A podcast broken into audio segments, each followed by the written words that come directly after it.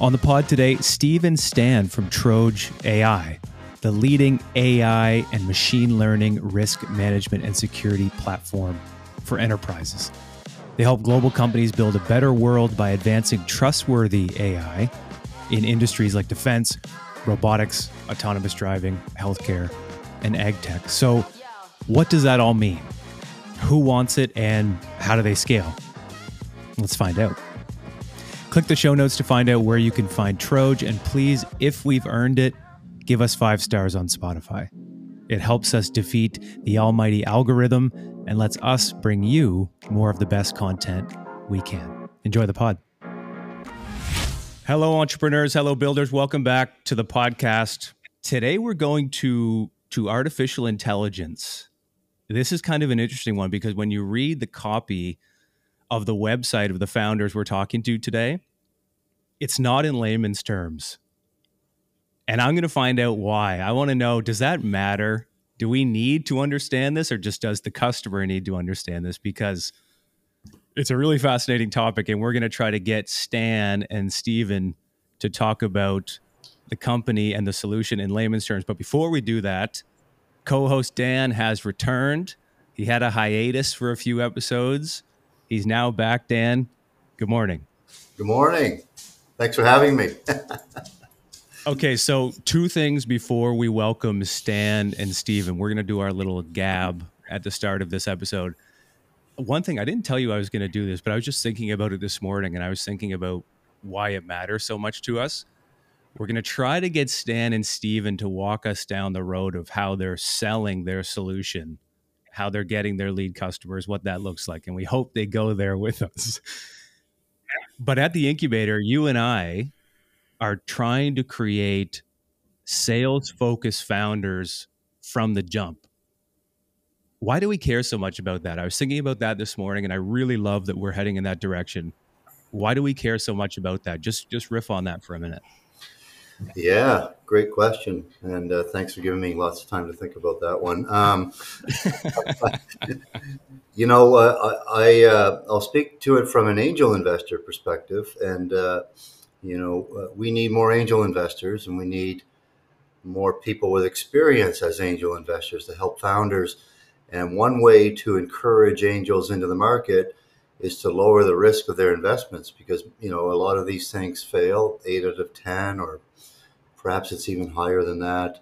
And if we can find a way to help founders um, succeed or have a better chance of success in this tough world, then uh, we will attract more investment into it. And of course, that will attract more founders. And I think it will have a really positive impact on the whole ecosystem.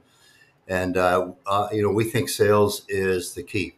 Uh, we see a lot of tech companies who aren't sales focused uh, I don't think you're going to hear that this morning uh, because I know Stephen and Stan, and uh, uh, this is really important part of launching a business. And uh, you know, founders tend to want to focus on their their awesome technology, but uh, we believe they need to spend you know as much of their funding as they can, perhaps the majority of their early stage funding on sales and marketing, finding those customers, getting you know, innovating with their customers.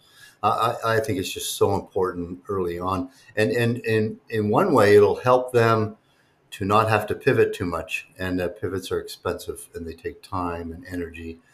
Um, so, uh, you know, we'll see. And I, I think you're seeing lots of bigger, more established accelerator programs focused in this area now as well. So uh, sales is sales is important even early, early on. I wonder how many first time founders are sales obsessed from the jump? Do you think it's a low percentage? Because one of the things that we've seen, which is, you know, kind of a double edged sword, is, and I've been guilty of it too, is you get really product obsessed founders, which is great because they love the product, they love the solution. But then, you know, you go down this rabbit hole where like you do the merch drop and you do all these things, but you haven't gotten enterprise level lead customers, or you haven't established yourself sales wise maybe that's just because they love the industry and we love our startups. That's just what entrepreneurs do. But I wonder how many of us are sales focused from the jump. I would bet it's actually pretty low. Yeah, uh, my thought is they're sales focused on the wrong things hmm. because uh, you know, uh, I always tell people the most important skill of, an, of a startup entrepreneur is sales because you're selling to a lot of different people, you know, employees, uh, found, you know, funders, importantly, um, in many cases in our region, you have to get the government engaged to help you in one way or another. And, and of course, you're looking for early stage customers. And uh, so they tend to be really sales focused and do a very good job at raising money, for example, but uh, not as focused on getting that first customer. Of course, we know the best money comes from your customer, right? mm. And uh, that's a that's a tough one. But uh, I think we just have to break the stigma of sales, and uh, and that's a that's a long term, age old problem, and I, we haven't done it yet. But uh, you know, sales is such a key quality in uh, early stage entrepreneurs. Yeah, when I talked on the podcast to Lori from Four Eyes Financial, one, I found her incredibly formidable, um, but also we had a good conversation about how a lead customer can change your life, or, or maybe how the right lead customer can change your life. Talk a little bit about that too, because you've seen that in in in the time that you've been around. Yeah, well, they are such a good example, so a textbook example of a lead customer because uh, most good innovation comes from your customer. So if you if you're building a product, you want to build it with your customer, not for your customer, or your early stage customer. And of course, you need one that's credible and respected in the market and it's leaning forward in what they're doing and is really going to help you build some uh, competitive differentiation in your products. And uh, your example of Four Eyes Financial, they found a lead customer. Um, and uh, that lead customer has taken them on a journey, and uh, you know the journey has been has been helping them find other customers and uh, helping them pivot to product sets that really mattered that they didn't really understand when they first entered the market, and and they get a foothold in the market, and now you know now they're now they're really dominating uh, components of that market in the country, and, uh, and you know in some cases lead customers can be strategic investors too. Um, which is a bit of a double edged sword, but it's uh, it, it, can lead to some really good places. Mm-hmm. And we have some stuff coming out of the incubator this year and next on the sales side that sales side that we're pretty pumped about. So that'll be a lot of fun, and we'll talk about it on the podcast when it comes. So let's switch to AI. Um, have you ever read the book "Where's My Flying Car"? It's kind of like a cult classic in the tech community and they're releasing new updated issues and i just got this beautiful baby blue hardcover version and it's a it's a deep dive in my mind about why we get the future wrong. You, you've seen images from the 50s that you know tried to suppose what 2000 would be like or what 2020 would be like and it's always wrong. There's like elements of it that are right you know but it's usually wrong. And so when people had said we'd have flying cars by the year 2000, well, this this guy's premise is where's my flying car? And he goes through economically why we get it wrong, and then why it's much slower than we think it is, and then it kind of all comes at once. And so when I think about artificial intelligence, it's funny because in my mind it, it doesn't go to like the robot butler that you see in these books where these images of you know it goes to cars, which I know is probably one of the places um, that your mind goes. It goes to software. Most people, if you ask them what AI was, I, I bet you you get a, a, a, the gamut of answers from people. Where does your mind go when you think of AI? Am I right that you're such a car guy that it goes directly to EVs and, and autonomous driving? well, you know, one of the things that I always think about is, uh, and I tell my students this, um, they're graduating at a time where we have sort of major technological innovation and change driving change in the world, and more so than when, you know, when the internet came along. Um, and it, because we have uh, layers of technological change changing the world, and uh, a lot of it's driven by AI or machine learning type capabilities, like these guys are into. Um, and of course, I go to cars because I like the auto industry and I like to study it, and and uh, I like to under you know I like to help people understand how um, seemingly simple technological change like the other side of you know the, like the electric car, which was you know invented in the early 1900s, um, can change an industry, and uh, and then you layer on top of that AI applications like self-driving, autonomous car software, and uh, that's going to change not just the auto industry, but you know, uh, I was talking to my son who's a civil engineering student. They're doing a project on uh, transportation planning for cities. And you can imagine, I was trying to explain to him how self driving cars are going to free up roads and parking lots and and uh, urban centers that we are now going to have the possibility to be rejuvenated uh, because of this technology. We just won't have as many cars on the roads. We won't need all the infrastructure we have today. So it's you know what a fun problem to be working on and uh, that's not the kind of change we think about when we think about AI software. You know, Matt and I talked yesterday to a company that's in the medical uh, devices field and they, in the skincare side, and they have Stephen, this will be good for you guys. Actually, they have databases of thousands and thousands of images that they use to help triage electronically potential problems that people might have with their skin um, you know, might be a cancerous lesion, and so they can you can take a photo of it or scan it, and uh, they use their databases to triage whether it might be cancerous or not, and to send them right to the right doctor, and and and, uh, and you know, again, you know, what's that going to do for society? Well, it's going to, you know, it's going to help those people that have to wait a year and a half to see a dermatologist. You know, they can see the the virtual dermatologist right away, and uh, hopefully that'll have a meaningful impact on their health. So, you know, I think AI is going to touch every part of our lives, and um, and it's going to disrupt our businesses. And it's kind of fun to be talking to a company that's you know involved in that involved in that today.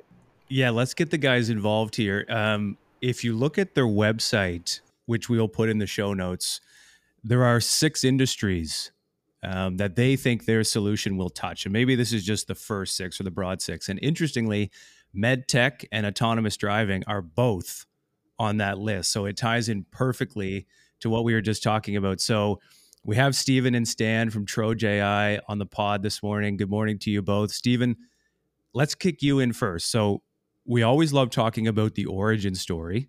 I can remember one of your first pitches. In fact, I was lurking in the background um, because the origin story is what all first time founders are listening for or people who haven't even started a company yet and then we'll get into what your what your solution is doing out in the real world um, but for those just starting for those getting going on their own journey let's talk about the origin story of Troj a little bit maybe take us back to that first pitch or one of those you know first nights where you engaged the entrepreneur development company in the the incubator space to to get launching talk to us about that.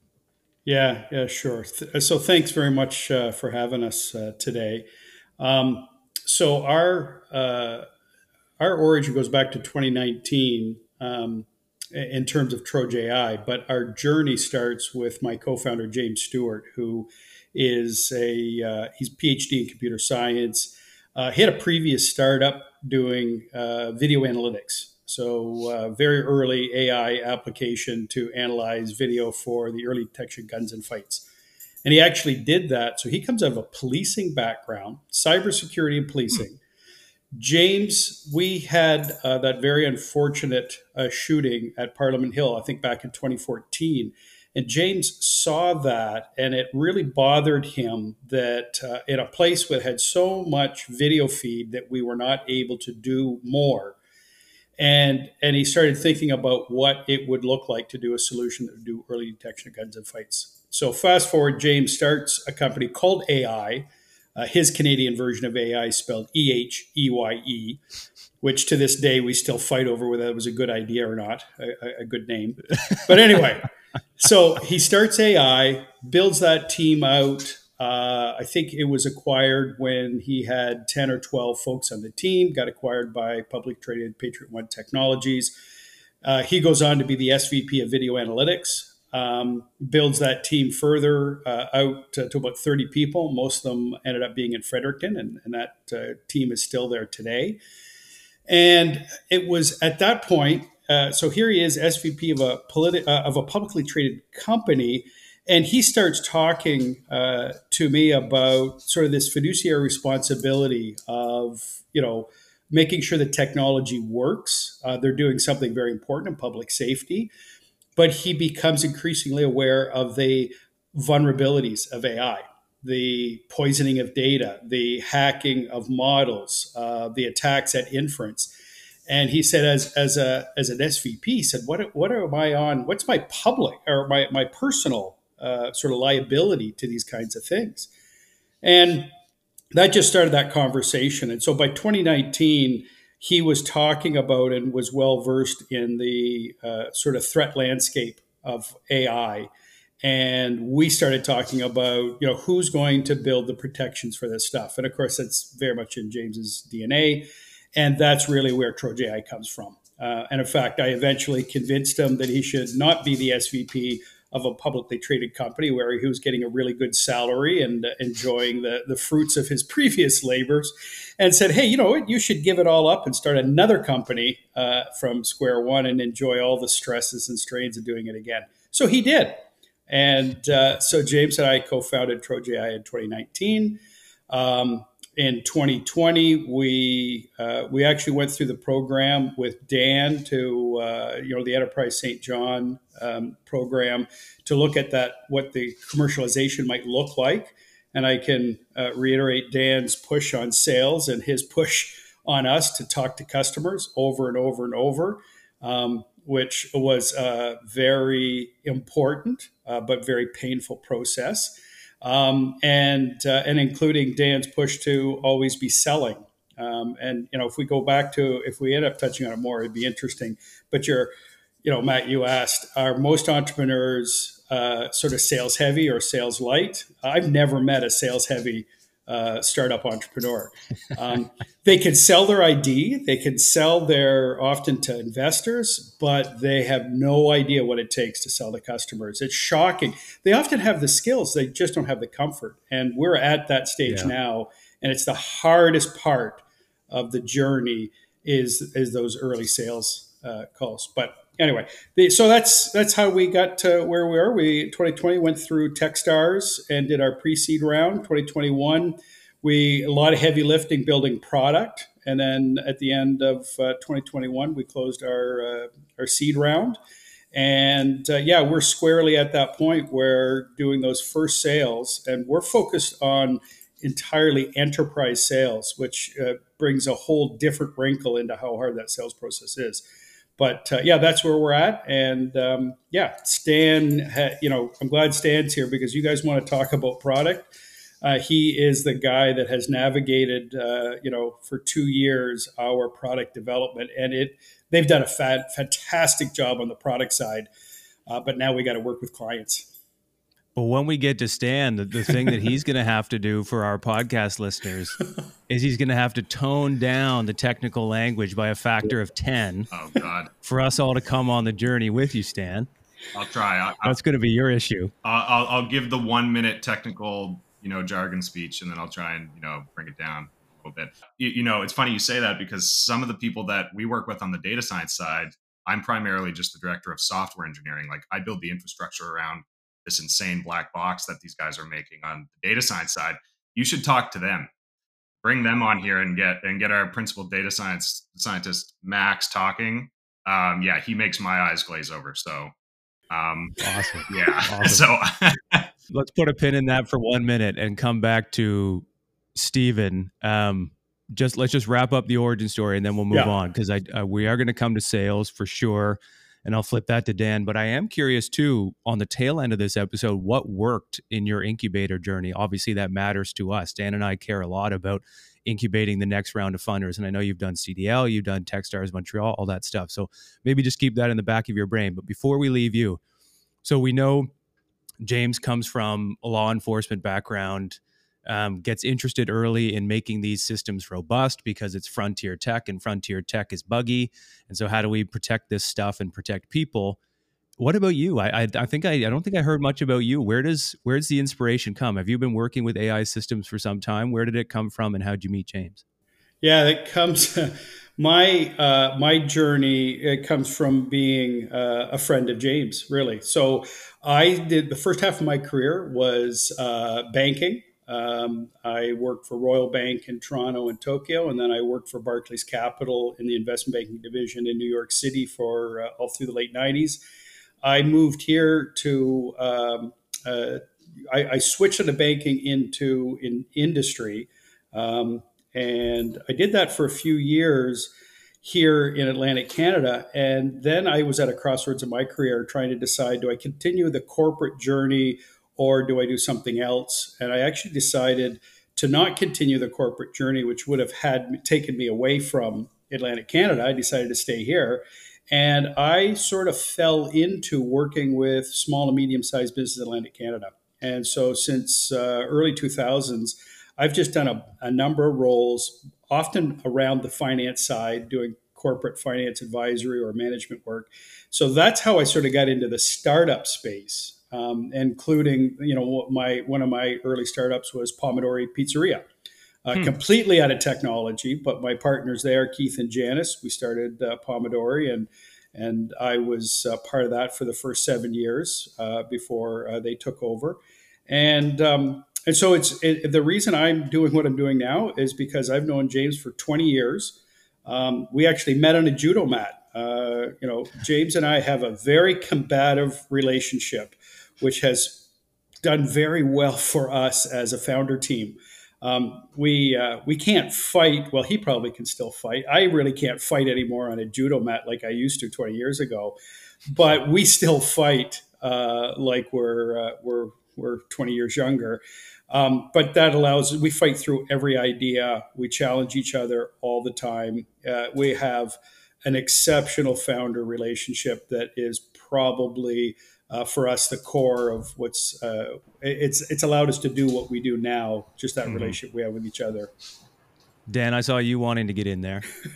well, you know, I had a couple of questions, but um, to that note, the founder relationship, like. Um, how how important is it for founders to be able to have that level of trust and respect for each other to have those really hard conversations every day and work through those challenges and, and you know that's a that's a quality I don't see very often in people, uh, let alone let alone uh, technology folks.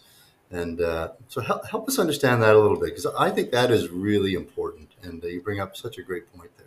Yeah, it it is important. I don't I don't know how easily you can engineer that relationship. So you know, having gone through a number of other incubators where we get to see other uh, founder uh, teams and and solo founders. And, and by the way, so James's first startup, he was a solo founder, and I ended up coming on the board, and so that's where we started to forge our working relationship together. But um, yeah, I it's it's critically important. I see lots of other founder teams still manage through it. It just for James and I, we are super lucky to have that relationship, and it makes it easier. It doesn't mean that other founding teams aren't going to be able to navigate through it without such a strong relationship, or even solo founders but I tell you, it is way easier to have a founder that you have that level of trust. It takes that one issue off the table. Um, we've gone through some pretty tough times already, and at no time has has it really shaken the relationship. So with that off the table, you can do all kinds of other things. And you know, if we were to do it again, in fact, James and I talk about if we ever have the opportunity to do another startup together, the one thing that we might be missing is a sales founder like that BD. We so now we got kind of a finance and operation guy in, in me. We got this really technical, smart guy who's got good founder experience in James. If we had a sales founder the next time around, we might have the trifecta of success. But you know, look at, at the end of the day, having a good founder team is uh, is just really helpful, and it re- eliminates a whole bunch of problems. That uh, means you can concentrate on the other stuff for sure.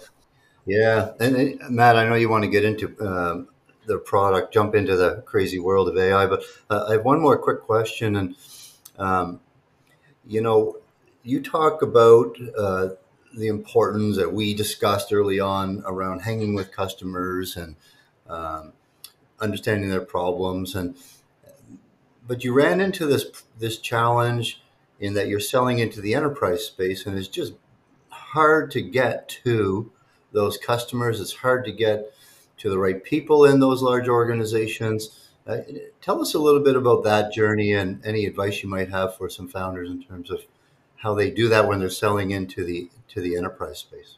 Yeah um, boy i wish i had advice that i thought was meaningful at this stage because if i had that I might not be so concerned with our current journey, but it is you know selling to enterprises and and what we're talking about is you know Fortune 1000. In fact, the few clients we've been talking to most recently are kind of Fortune 100s. These are global enterprises with billions of dollars of sales.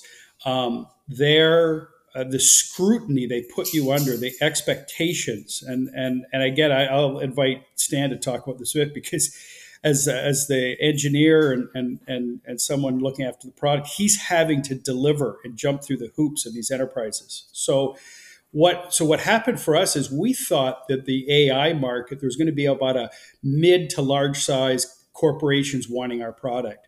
Turns out their maturity level isn't quite there. Um, and the drive or the need for them to protect their AI and have uh, you know deep insights into their AI isn't nearly as pressing as it is for enterprises who have these massive brands who are utilizing uh, models to an extent that we're actually a little bit surprised uh, with. And so we just naturally over the last year we've been pulled increasingly to enterprises who uh, have a clear need for the products uh, that, that we've built. Um, but then selling to them is so, so they, just to give you an, an urgent uh, requirement in an enterprise where they say, oh boy, this is so important, this is one of our highest priorities, that means that they will buy from you in the next six to 12 months at best.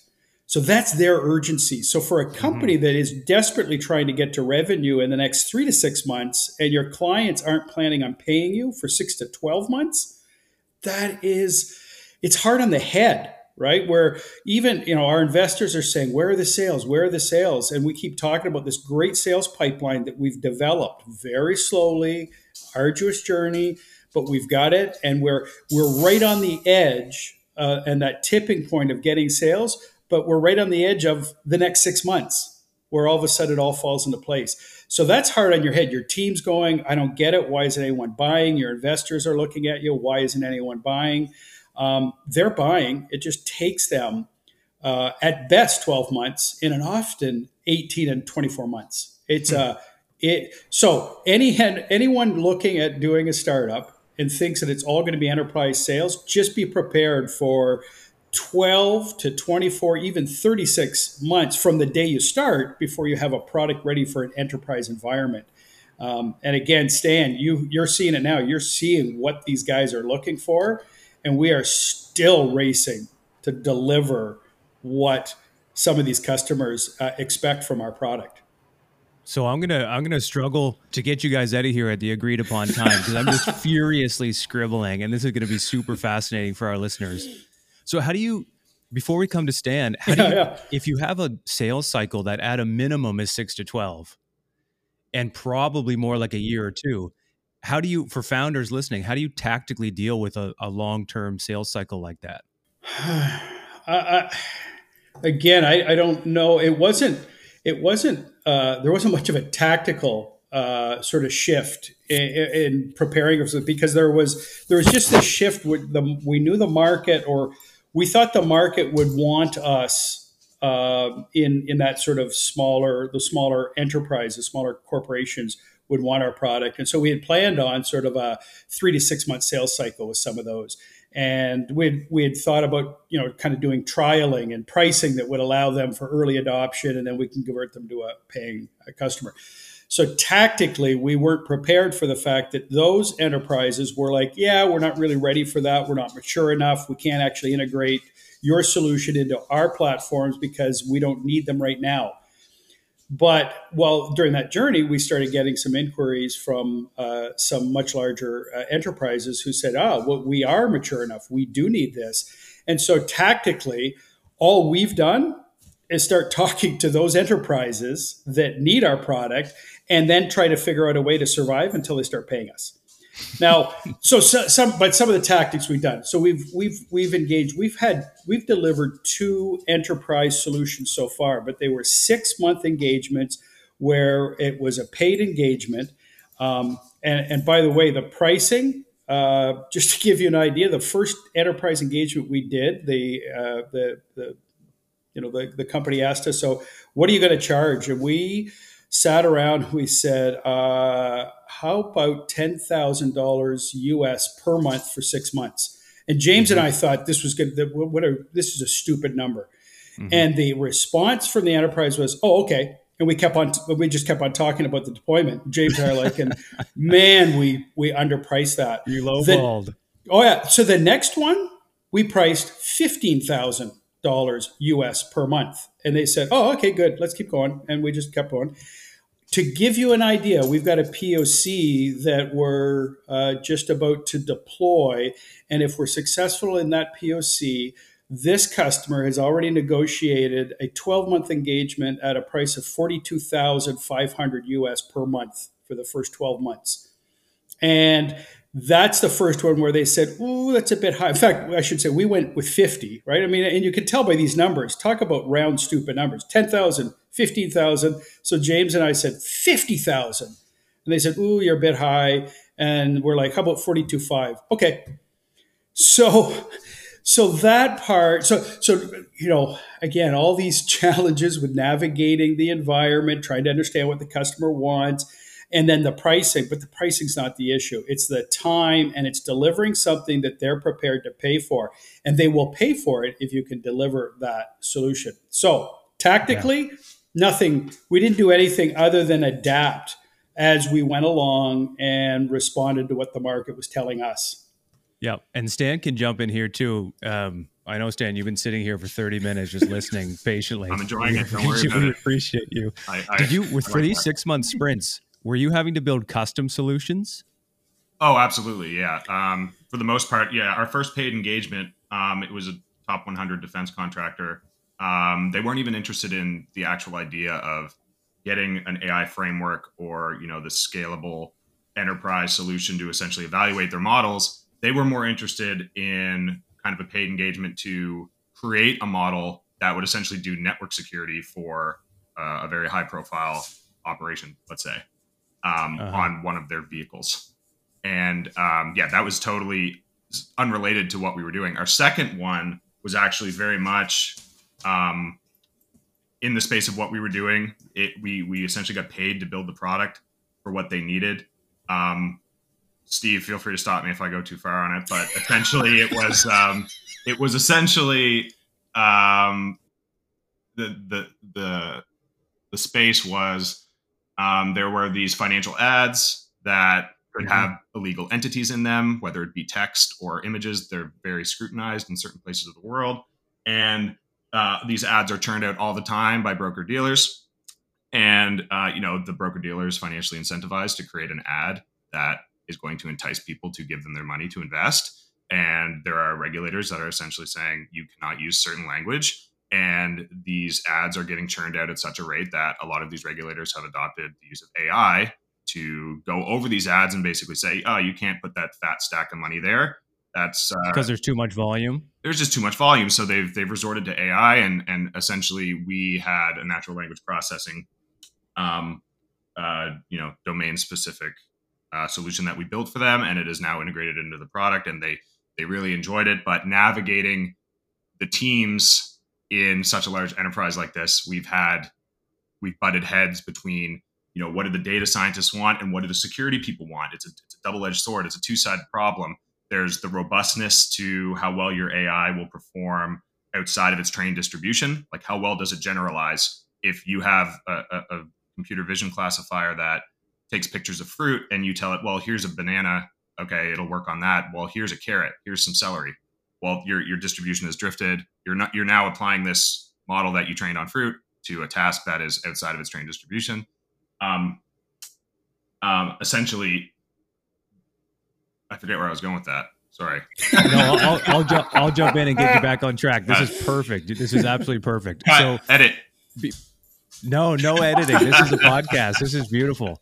So before we come back to your your solution and the and the core value prop of the business, the listeners want to hear your solution as it stands today. But but I am really curious those custom solutions when you do those six month sprints, is that a net good because you get you know you get exposure to enterprise level customers your team gets some you know experience building these solutions for for paying customers or does it take away from the core value prop like the first sprint you mentioned um, that's not your business or at least not your core business. But is that a net good to go on that journey or is it kind of a, a necessary evil? How did you think about I it? i think i think when you're selling to enterprises at the price tag that we were selling to it was it was absolutely a net good. Um, you know our team is relatively fresh. Uh, they had to get their boots under them technically in, in terms of what we were doing. And the, the the the way we were even selling the product originally without these paid engagements to essentially say, yeah, for you to deploy into our environment, well, we're on AWS, and another com- another customer would say, well, we're on Google Cloud, and another customer would say, well, we're on Azure. So you need to support all of these things, and our product inherently needs to control both the hardware and the software because all of these evaluations are run on GPUs for the most part. And to scale, we need to be able to scale nodes in a cluster to you know run these evaluations. So enterprises all have very different strict requirements on what you are allowed to do, how you're allowed to deploy, how their authorization schemes need to be set up, how their security rules need to be set up, uh, what level of scrutiny you're applying to uh, vulnerabilities that are arising in, in third party software that you are incorporating in your solution. There's a ton of things that you need to be able to look out for. And having these two massive paid engagements early got a lot of the guys on the team um, used to what enterprise communication looks like, what enterprise process looks like and you know really just the full cycle of how do you talk to these guys? How how do you provide value? How do you make them like you? Um, all very important. And, and Matt, I, I would say when you when you ask about it being a net good, it was interesting. The first engagement, uh, some of the investors that we were talking to, some of the, our current investors, there are these really this really wonderful motherhood advice say be careful you know on you know getting in you know uh, working with these folks. They're going to take you down a path that's not going to be helpful. You know the, the practical side for entrepreneurs is you get you're going to have advisors that tell you that. Uh, it didn't mean squat to us. We were we had a burn rate. We had a we had a staff. Someone wanted to pay us $10000 a month. We said absolutely and we knew very quickly that it wasn't necessarily right. going to be that first one was not at all core to the business, but we needed the revenue. Uh, and it was a huge brand name that we were able to use, and we were able to get a testimonial from that client. And so notwithstanding the fact that it risked us being pulled away and we were going to lose cycles that were going to contribute to product, it's just a practical problem you need to solve. And yeah. I, I, I got to tell you, I get annoyed by advi- uh, some of the advisors that were cautioning us to be careful. It's like, yeah, it's good for you to say, but when you got, you know, your burn rates going and you want cash in the bank and you mm-hmm. want to have a, a flagship you know customer that you can parade around to to the next customer uh, that meant more than anything else at the time. And so, you know, that was the first one. The second one was way more core. Um, but again, we got oh, what what if they, uh, you know, what if they need product that you can't scale to other customers? Yeah, yeah, we know, we know that's that's a problem. But you're going to do your best. Our team constantly talks about how we can, whatever we're building, how it can be repurposed and, and sold in the next engagement for the next customer. We do that all the time and that that's what you manage as as the as the team is you know try not get sucked too far down a hole of just doing a solution for one customer. We get that. But there's a real practical side of what you need to do in the early days notwithstanding all the best advice from your advisors that say be careful.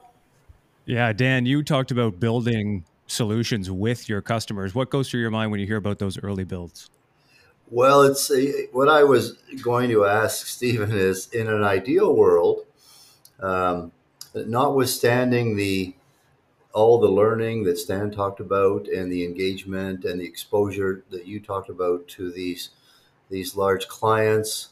Um, in an ideal world, if you if you had an investor willing to throw a little bit more money at you so that you didn't have to take that ten thousand dollars a month, would you have taken? Would you have gone there?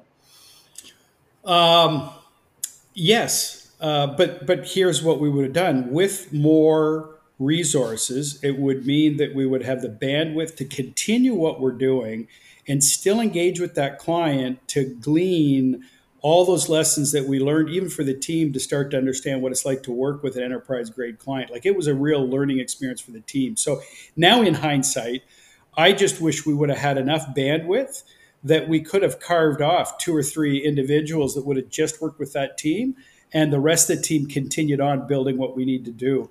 Um, and I don't know at what point how much you need, right? Like I'm thinking if we had an extra $3 million in the bank at that time, we would have done that. If we had have, let's say, gone to a Series A and done a $25 million round, might we then be able to see? In fact, we're there now. Like we're going to be doing a Series A here probably in the next 18 months, and we're going to hopefully do, call it 15 to 25 million. It'll be interesting whether James and I, and and and I would say the team, uh, can will be comfortable passing on certain business, certain enterprise business, if we have those that kind of money in the bank and we're building the solution that we're pretty confident the market needs. Will be certain clients that will say, no, we're not going to do that for you. Um, I mean, yeah, at some point we will, but in the early days, it's really tough to imagine uh, walking away from 10, 20, $40,000 a month um, during the first, say, 36 months of your startup be really tough to do.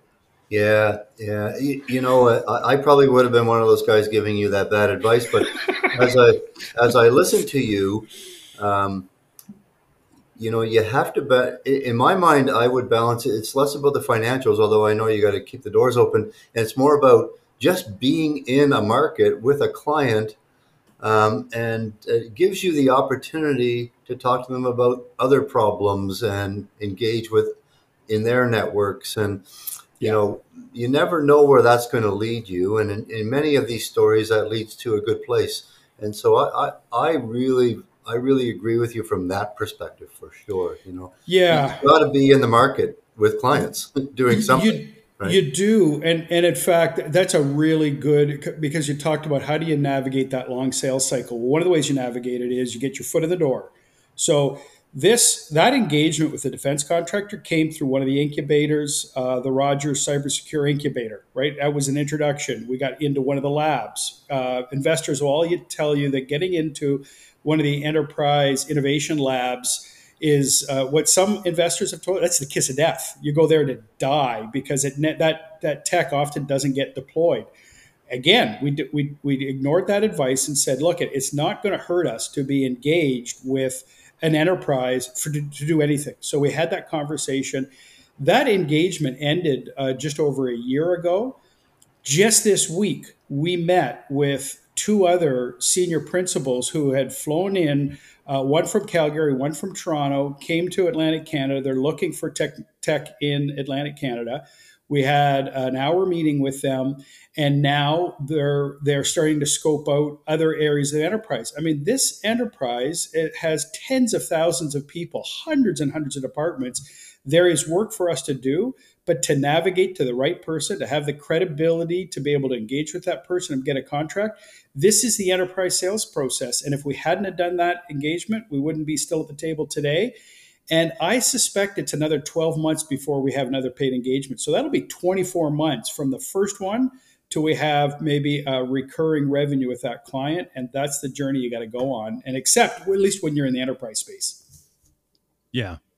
Yeah, that's really cool. I, I find myself processing and trying to wear the the hat of the listener. And I think a lot of listeners are gonna are gonna really appreciate you walking us through that journey. Let's um let's double click on the solution um, Stan, I have the pleasure of talking to you socially often over the chessboard. Hmm, yeah. And last time we talked about the core solution, you got me there, which is great Uh-oh. because you are you are pretty high level. So teach me like I'm 12. Oh God. Tell me about the core solution here.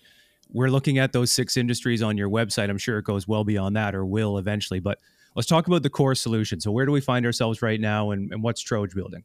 Hey Stan, I just just uh, I'll pipe in here. Pretend you're explaining our tech to me, and, well, I, and I'm sure Matt will understand it. I, I can try for sure. Um, but yeah, like on our website, we have a lot of industries listed, and the fact yeah. of the matter is, it doesn't really matter what industries we list. Um, the problem is just inherent with AI. Doesn't matter what moda- modality. Uh, machine learning just has this inherent problem where it is trained to do one thing. It's learning the surrogate function uh, of, of about the real world, and you're trying to apply some algorithm to it to get an answer. And and I, I guess optimizing for those correct answers, which is what machine learning does. And forgive me, I'm going to start with the problem. Machine learning has this problem where you're trying to optimize for these answers, mm-hmm. and and because you're you're you're you're estimating your function, it will introduce error there there will be inherent difference between the real world and your estimator, your estimated function, right? That's just a fact. Um, you're learning from all of these samples um, that that have uh, you know uh, data sample X. It's labeled Y. It's an estimate, right? These functions, these models, they're all just estimator functions. So there's a reality gap of some kind yes. in and, that system. Yes. So there, there's there's a, you can't model the real world accurately. And as a result of these small errors, mathematically speaking, Max will probably, uh, you know, skewer me if he does listen to this call, but it essentially makes it impossible to optimize efficiently. And and I, I guess what that basically means is if you give me a model, um, you give me some weighted graph, let's say of, of Uptown Saint John, and you say to me, find the shortest path from A to B, right? And you want me to apply an algorithm to that model to produce the output for Uptown Saint John or, or for any weighted graph. That would be fine assuming the model was not learned, it was not estimated by in the machine learning sense. It, it means I could give you an algorithm and even provide you some guarantees about that algorithm's ability to approximate a correct decision in a reasonable amount of time. Like that is data structures and algorithms 101. It's what people learn in third year of university when they're taking computer science. Right. But in the real world, you know, if there is this precursor that the model must first be learned or approximated from data, right? From some distribution. Like you don't have the exact weighted graph. It, it, you don't have the. It takes five minutes to drive down King to this intersection, and you take a right and you go up here for ten minutes, et cetera, et cetera. Instead, you just give me a bunch of data points, right, um, of intersections in the city, and you say what is the shortest path from A to B, right? Now, effectively, I have to learn or approximate the model, right? You didn't give me the weights like a neural net is just a bunch of interconnected nodes with weights. You didn't give me the weights, so I got to learn the weights. And if the model is approximated or machine learned in this way, by definition, we have to introduce some small amount of error, right? I can't get the perfect weights. I'm learning them. I might be off on a couple distances or times, right? Um, and so, yeah, if you give me all of those intersections, I can estimate the weights uh, and I can try to optimize for the shortest path after the fact. But my surrogate model, so to speak, will always be skewed, right? Each edge can have plus or minus some error, right? And, and because the solution is traversing these nodes, you know, it takes into account all of the edges for the perfect solution. Each edge's error essentially com- compounds with the others, and it really screws up my optimization algorithm after the fact. And and then suddenly, instead of you know five minutes to go down King, it's my my estimator said it was seven minutes, and instead I take Union, and now my entire solution is screwed. This is inherently the problem with with machine learning. So if you so have, let me try to go on this journey with you. So, mm. and this is starting really well. So let me try to go on the journey with you, and and it'll be fun if I get it wrong because then you can jump in and correct me. So, Google sends out its Waymo vehicle on the streets of Phoenix. Mm. And Waymo is trying to create its own image of the real world. And then there's the actual real world, exactly. and it has to make all of these calculations in between. Yep has to stop at stop signs, it has to stop for pedestrians, it has to do all this stuff, and it's trying to approximate its own image of what's actually real. Essentially, yeah. It's it's it's, am I, am I a model of the world. It's not actually seeing the real world. Mm-hmm. Um, and and and and just like due to a lot of math, I'll kind of cut it here. But due to a lot of math, the fact that it's estimating, um, it inherently induces error, and because of that error and its compounding effect, I cannot give you any formal guarantees about the algorithm. So back to what I said about the beginning, if I had the weighted graph perfectly, I knew it was an exact representation of what I was trying to determine, I could give you guarantees about the algorithm's performance in a reasonable amount of computational time. But when it's estimated, I can never give you those guarantees. And as a result of me not being able to guarantee the algorithm that I'm running, this, this optimization, when organizations take these predictions that the model is making and they transform them into real world decisions, they expose themselves to a ton of risk because they cannot guarantee what their algorithm is even doing. It's a black box, right? And it's all it all comes down to the fact that it was esti- it, it was an estimated function, right? And, and that estimated function is going to have error, and that error is going to compound, and that makes it unreliable. I can no longer ever give you a formal guarantee on a on a function that was learned from data, and that's inherently the problem, like in a in a nutshell. Um, yeah. And as a result, all of these risks are bias, racism, explainability. You can't tell what you can't tell me what the algorithm's doing. Why was my loan denied? Um, adversarial attacks, corner edge cases, silent errors that that don't even manifest themselves in the traditional cybersecurity sense. Like if as long as the input to the model is clean and looks good, the model's not going to complain. It'll produce an, a, a, classification, and then this classification is taken um, in, in critical business decisions that affect people's lives every single day and they're they're used to make real world decisions on people's credit, on people's health, um, you know, on driving on roads. And I think the regulation is coming to basically say you guys need to be able to pr- attempt to provide some formal guarantees on what you guys are saying your stuff does. And you the the the excuse of it's a, it's a black box story. This is just how it is. Isn't going to fly anymore, unfortunately. So the more that we move from just because of volume in a lot of these problems from human analysis to machine analysis we have to have some protections in place so some of these real world consequences don't come to pass. Exactly. And, it, and it's happened you see it every day. I mean tesla's the, the classic trope. I mean that company gets hammered all the time.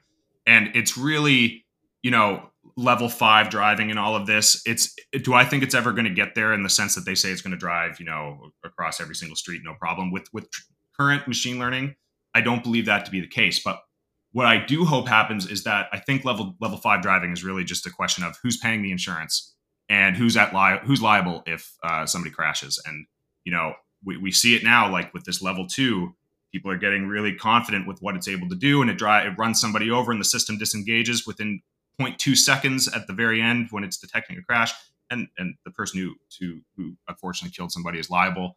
Um, Zillow is another big one. They, uh, I think they laid off like 50% of their staff or something because they were buying up all the houses and they had this AI pricing algorithm that was just scooping everything up and they were paying way over market and they got oh, wow. they got smoked. Yeah, look them up. Uh, another hmm. one I believe was a while back. LinkedIn's search algorithm favored men heavily. Um, so, you know, a, a, classic example of sexism there. Microsoft mm-hmm. Tay is another huge one. Um, but, you know, 4chan got a hold of this Microsoft Tay bot that was released in like 2014 and made it spew horribly racist things. Um, you know, all of these problems, sexism, bias, you know, Tesla's crashing due to not being robust, Zillow losing ultimately, they're all inherently the same problem. They, they all stem from this error. And essentially what TrojAI tries to do is to provide a testing framework to essentially try to test your model to these distributional drifts that it could see in the wild in advance of deployment. Um, and and and I can give you some examples of that if you're interested. But yeah, let's go. let's go with one really cool example. We'll come to Stephen first because he yeah, wants okay. to jump yeah. in, and then we'll come back to a real example. Yeah, and Matt, I just I want to just pick up. You, you, said something interesting, and and it's it is the way to think about it. But you said you know as volume of you know uh, decisions or work needs to be done. Right, we've moved away from people, and we've moved to doing uh, you know asking machines to do this for us. Uh, remember the days though, and and maybe uh, you and Stan are too young but Dan and I do remember the days that when we asked people to make decisions, we had all kinds of uh, parameters for them to make those decisions. So just think in banking, right? If you made a credit decision, you had all these rules that said, okay, the client has to be this, the client has to, and we we accepted that as normal, right? A, a, an employee didn't say, why are you giving me all these constraints? It was these are all sort of tested and true. We get down to a point where we get a subject subject matter expert but they're surrounded by this framework that allows them to make good decisions in the environment where they're that subject matter expert. Now, what's odd for us is we need to do that exact same thing for machines. But what's interesting for us is when we sometimes feel pushback, especially from the data science teams, they're like, we want to make, we want to be the subject matter expert, but don't give me any of those rules or boundaries around me to make my decision making better. And it's a little bit uh, it, it, it's just it's a bit of hypocrisy, right? That for some reason we know the world we had in, in with was a human centric decision maker. Mm-hmm. We need to build that exact same environment for machines. And and TrojAI is about trying to help build those frameworks and, and, that, and that decision, uh, uh, you know, framework to help the machines make decisions better, more accurately, and within bounds that we know are realistic. And so I think it's just a really good analogy to help listeners or anyone, uh, even for me, I'm like, that's a perfect way. We wouldn't let, you know, some dude make a decision on a billion dollar loan without any rules or regulations around how that person made the decision. Yet somehow we think we should just, you know, let a car make decisions without any of us mm-hmm. What's going on. So TrojAI is really about we don't want to put the brakes on innovation. In fact, it's quite the opposite. We want to try and put the kind of framework around decisions, machine decisions, that allow the innovation to really get advanced before we let these people make too many mistakes and all of a sudden we push ourselves back into some kind of AI winter. We really want to support innovation. Uh-huh. At, at, our heart, we're we're real nerds about wanting to advance AI, and that's what we're all about. So we'll let yeah, go ahead, Dan. Yeah. It, are you? I have. I think it's an interesting question. We'll see if you think it is. Uh, based on what I heard, do you do you think that TrojAI is living off this notion that we are holding machines to a higher standard than we hold humans in these types of decisions? Because if a car crashes and a human's driving it, we sort of expect that to happen once in a while. But if a car crashes and a machine's driving it, you know, we don't expect that to happen. We, we, we're holding them literally to a higher standard. I think Stan, this is the question you you've gone over this, and and even how this how things get reported, right? The number of accidents that machines have versus humans ends up being fractional. It does feel that way, but Stan, I know you've talked to this in the past. What's your take on it? Well, yeah, being being directly on the spot, I guess I don't really have my uh, you know answer in the chamber, but you know, just to your point about you know if if a Tesla, of course, we need to we need to hold machines to a higher standard than humans, but it's not going to be perfect. There are going to be accidents, um, and I, I, guess it really just comes down to if we could get if we could get um, you know a Tesla to drive one percent better than the average human, is that even is that even acceptable or good? Um, and and at what point are you playing God in that in that sense where you're just you're not you would I would imagine you would see an entirely different class of accidents. And they may be more or less severe than the average accident that, you know, that, that a human gets into. Maybe the average accident that is reported is just a fender bender. But maybe when these algorithms screw up, they all floor the gas to go, well, I guess not gas in Tesla's uh, instance. They floor the battery uh, and they go 200 miles per hour off a cliff because they interpreted, uh, you know, the lines on the road wrong because there were some white rocks hanging off to the side of the road. So to answer that question, I'm not entirely sure. There's a lot of confounding variables into you know how bad are accidents, what even constitutes an accident. But if you could have a machine that was slightly better than a human to the point where you could underwrite the liability of that machine uh, yourself and take full responsibility for what happens, I think that is as far as we will ever hope to get, at least in my lifetime.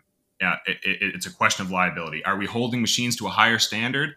Um, no, I think it's really all about the money and it's are we holding machines to a high enough standard that we would underwrite them for an insurance policy. But other than that, I, I really don't know if the if the moral question is being asked in the market as you phrased it. Yeah, it's it's a really interesting question uh, because you know arguably Waymo get away from Tesla because they don't use good tech in this anyways. Way, Waymo is a way better driver than a human, like mm-hmm. a like a materially better driver than a human. Mm-hmm. Um, but yet, you know, the ethical questions around when accidents happen, and I think you hit on something like Waymo's not going to get into fender benders. But you know, once in a while, they're going to have to make a decision. Do I, you know, do I hit the lady with the baby carriage, or do I hit the guy on the bicycle? I got to pick one. Yeah. And uh, uh, we always have that conversation around it.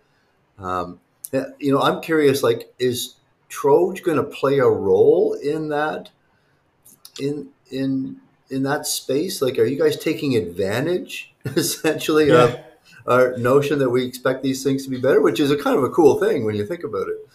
Yeah, no, we, we absolutely uh, view uh, th- there is a role for us, and so one of the th- the way we frame up what we do is around responsible AI. Right, so responsible AI has we think three main operational tenets. It's about creating models that aren't biased. It's about creating models that are explainable, and about creating models that are robust and secure. And that's we we operate in that third pillar by the way, that's built on a foundation of good privacy, good ethics, right? Yeah, that's an absolute baseline start for doing good AI. But it's in this world of responsible AI. The other thing that we differentiate importantly is that responsible AI, we differentiate slightly from trusted AI. Trusted AI is after you've built your AI responsibly, can it be trusted?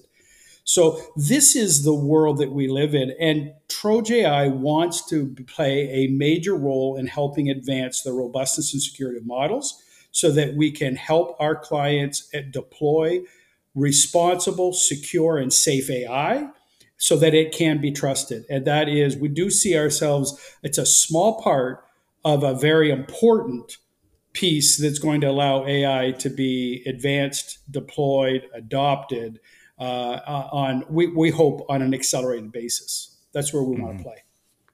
You know what's coming to my mind? It's funny. I was talking to my dad the other day. He's 66, big baseball guy.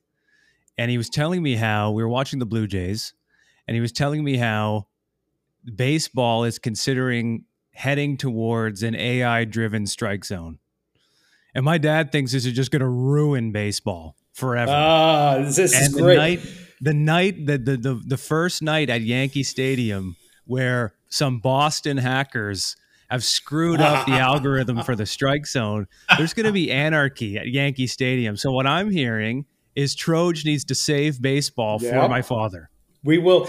We they the the Boston hacker won't get in because TrojAI will already been there and it'll be protected. But look at the that debate. So James, so James and I aren't that well. Look, at I'm closer to your father's age, uh, I guess, than James is. But James and I have this debate all the time. James feels the same. A huge baseball fan. He thinks AI will ruin baseball the, the same way. I, on the other hand um, and and not so much a baseball fan, but a huge sports fan. I love the idea of you know two people competing on a level playing field, and it's never level when you have you know humans making decisions that are you know sometimes making mistakes. I love the idea. I mean, if you introduce AI to baseball, now it is who's got the better team, not who gets the better calls, not who can influence the ref. Now, again, James goes, ah, it's part of the game well, maybe it is, maybe it isn't. But when it comes down to the skill set, I love the idea of baseball teams going head to head based on skills and not poor decision making. So that's where I love. That's a great AI application, and yes, TrojAI will protect the decisions that that AI makes. Stan, I got to hear from you on that. well, I good example I, or not good example? It's a, it's a fairly good example, and you know you can talk about any of these um, problem. You can you can make up any problem in your head, and we can start kind of hypothesizing what are the edge cases that this particular AI would see. And like for something that determines the strike zone of an AI, you know, there's tons of them. What if, you know, you, you get an exceptionally short player uh, and, and, you know, you're trying to determine, you know, something like this and it mistakes its head for, his, for its chest and all of a sudden the strike zone is over the top of its head. You know, what if it was dark that day? What if it was lighter? What if the angle of the camera was different? Uh, what if the pitcher decides to throw sidearm or overhand? All of these things. Um, you know, what if he throws a knuckleball and the spin is go- of the ball is going to the left versus going to the right? All of these edge cases are things that I can pretty much guarantee most people that were it, it, most people that would be assigned to build a system like this today wouldn't even be thinking of or if they are the solution would just be well we're just going to try and collect the best possible data that we can the best videos that represent a wide distribution of the possible things my model is going to see and we're just going to build it and check the accuracy of it and okay looks good. Um, whereas with all of these different types of distributional drift you can't account for all of them. Like you're not going to take this strike zone model and say okay go drive the tesla now right? Like that that would be more towards um, you know a general intelligence solution. We can't solve for all of the edge cases or you would essentially have artificial general intelligence. We just need to solve for the ones that matter and the ones that matter in that case, you could sit down and probably think about what are all of the cases that my model needs to handle that can possibly happen when this ball goes over the over the plate. between a guy's nipples and a guy's knees. Um, that is inherently what we do. We we provide a, a, framework to say, well, if you built this model in PyTorch, here's a slew of tests that we think are good, and you can make your own if you want to. You can rotate the angle of the image. You can increase the contrast of the image. You can jitter the color of the image. You can do all of these things fully automatically. If you don't know enough about it, then we'll profile the data in the model for you and pick the best tests that we think are and we'll give you the results of those tests and you can determine hey i really need my my uh, model to be more robust to uh, you know an open dome versus a closed dome the lighting's different so we're gonna we're gonna write custom tests for that and we're gonna scale it across all of our models automatically and we're gonna see how our model performs beyond just accuracy we're gonna see how it performs on these tests that change brightness just very simple test what happens when you change the brightness and that is how i would view that problem this is this is really awesome, guys. I'm gonna I'm gonna end with Dan, but Stephen, tell our listeners what does the next 12 to 24 months look like at Troge? Yeah. Um, so you know, we we talk about this with the team all the time, which is we're now at I think the toughest part of a startup journey, which is you've built product. Um, your production team, your product team's really happy because they're just building what they think they need to build. So the first problem is we're going to have customers who are going to say, no, no, I need it built this way. And that can be frustrating for your product team who said, well, we didn't build it that way. And now we're going to have to go back and change all this stuff. And so it can be really frustrating for your product team as we start getting that real feedback. But then the, the challenge on the business development side is navigating that long sales cycle, at least for us with enterprises. So what the next 12 to 24 months looks like is we need to find and this is the the term that we get told we got to find that product market fit. Um, and that is the only thing that we need to do. And once we do that uh, that means that we're going to be iterating on a product solution it's going to you know meet the demands of the market. At the same time we're going to be managing our burn rate and we're going to be out in the in the investor marketplace trying to find and have access to funding when we need it. When we need to scale we're going to have to go quickly because you know every day that goes by we're getting closer to the end of our funded runway. And the minute we find that product market fit and that we can demonstrate that to the investors then we're going to have to raise around so right now it's just about juggling a, a, a number of balls in the air but it's all about delivering a solution that the market wants. And it is the hardest it's the hardest on the head uh, it's exhausting and it's, it's, it's not that fun. Like I, I got to be honest, right? There's nothing mm-hmm. really exciting when you build a product and it works. You know, there's high fives. That's really cool. Mm-hmm. Look what we did, and then you go have a beer and you're really happy. There is none of that now here because you get you get someone to sign with you now, and you do a high five for the signature, but now you got to deliver, and then you got to document, and then you got to troubleshoot, and then you got to deploy, and then you got to scale. There's uh, the journey right now feels endless while you while you sign up the first or the next sort of six enterprise clients for us. And it is just no darn fun at this point but it is part of the journey. We'll get through this and it kind of gets more fun again. You know if we do a 25 million dollar series a and we get 100 customers you know four years from now we'll look back and say yeah no brainer. But this is the least fun part i think of the startup journey. And that's what we're going to do for the next 12 to 24 yeah, when you raise that 25 mil, you'll you'll come back and announce it on this podcast. That's the that's what I'm happy to. Happy to. Beautiful. Last okay, last word to my co-host Dan. Um, for our listeners trying to build a sales focused culture, maybe they're a founder where the sales burden is still very much on their shoulders. When do you think about? Stephen alluded to this. When do you think about bringing on your first C-suite level sales person? What's the calculus there? You're the founder where sales are still very much flowing through you. When do you bring on and, and stack that sales team? And we'll end with this. Well, I, I think Stephen answered the question up front. And, uh, you know, this notion that um, uh, here's something interesting that we're looking at. Uh, you know, if you took a founder or a founder team and you assessed their sales expertise, so their ability to drive early stage sales, find those lead customers, engage them in, in the right way, um, you would probably find in this space, anyways, that your founders don't have those skill sets, right, or those competencies, and um, and that's not always true. Like uh, not you know we've talked to other founders who came from that world who were sales oriented, but it's true in in a lot of the cases in in the sort of high end tech space. And so I, I would argue that you need to bring that that person on either as a co-founder early on or you need to make sure that you're funding that role uh, with your first round of funding, with your angel round. And uh, and so I think Stephen, you were right on there. That was the best advice that I've heard in a long time. And uh, you know, we're going to violently agree on this. It's it's really important. To all the entrepreneurs listening to the podcast, keep building, keep going. We'll come back with episodes weekly to help you on your journey. Stan Petley, Stephen Goddard from TrojAI will make sure that we link to the show notes where everybody can find you and what you're building and all the media you're putting out around your solution. Thanks for being here, guys, and thanks for listening.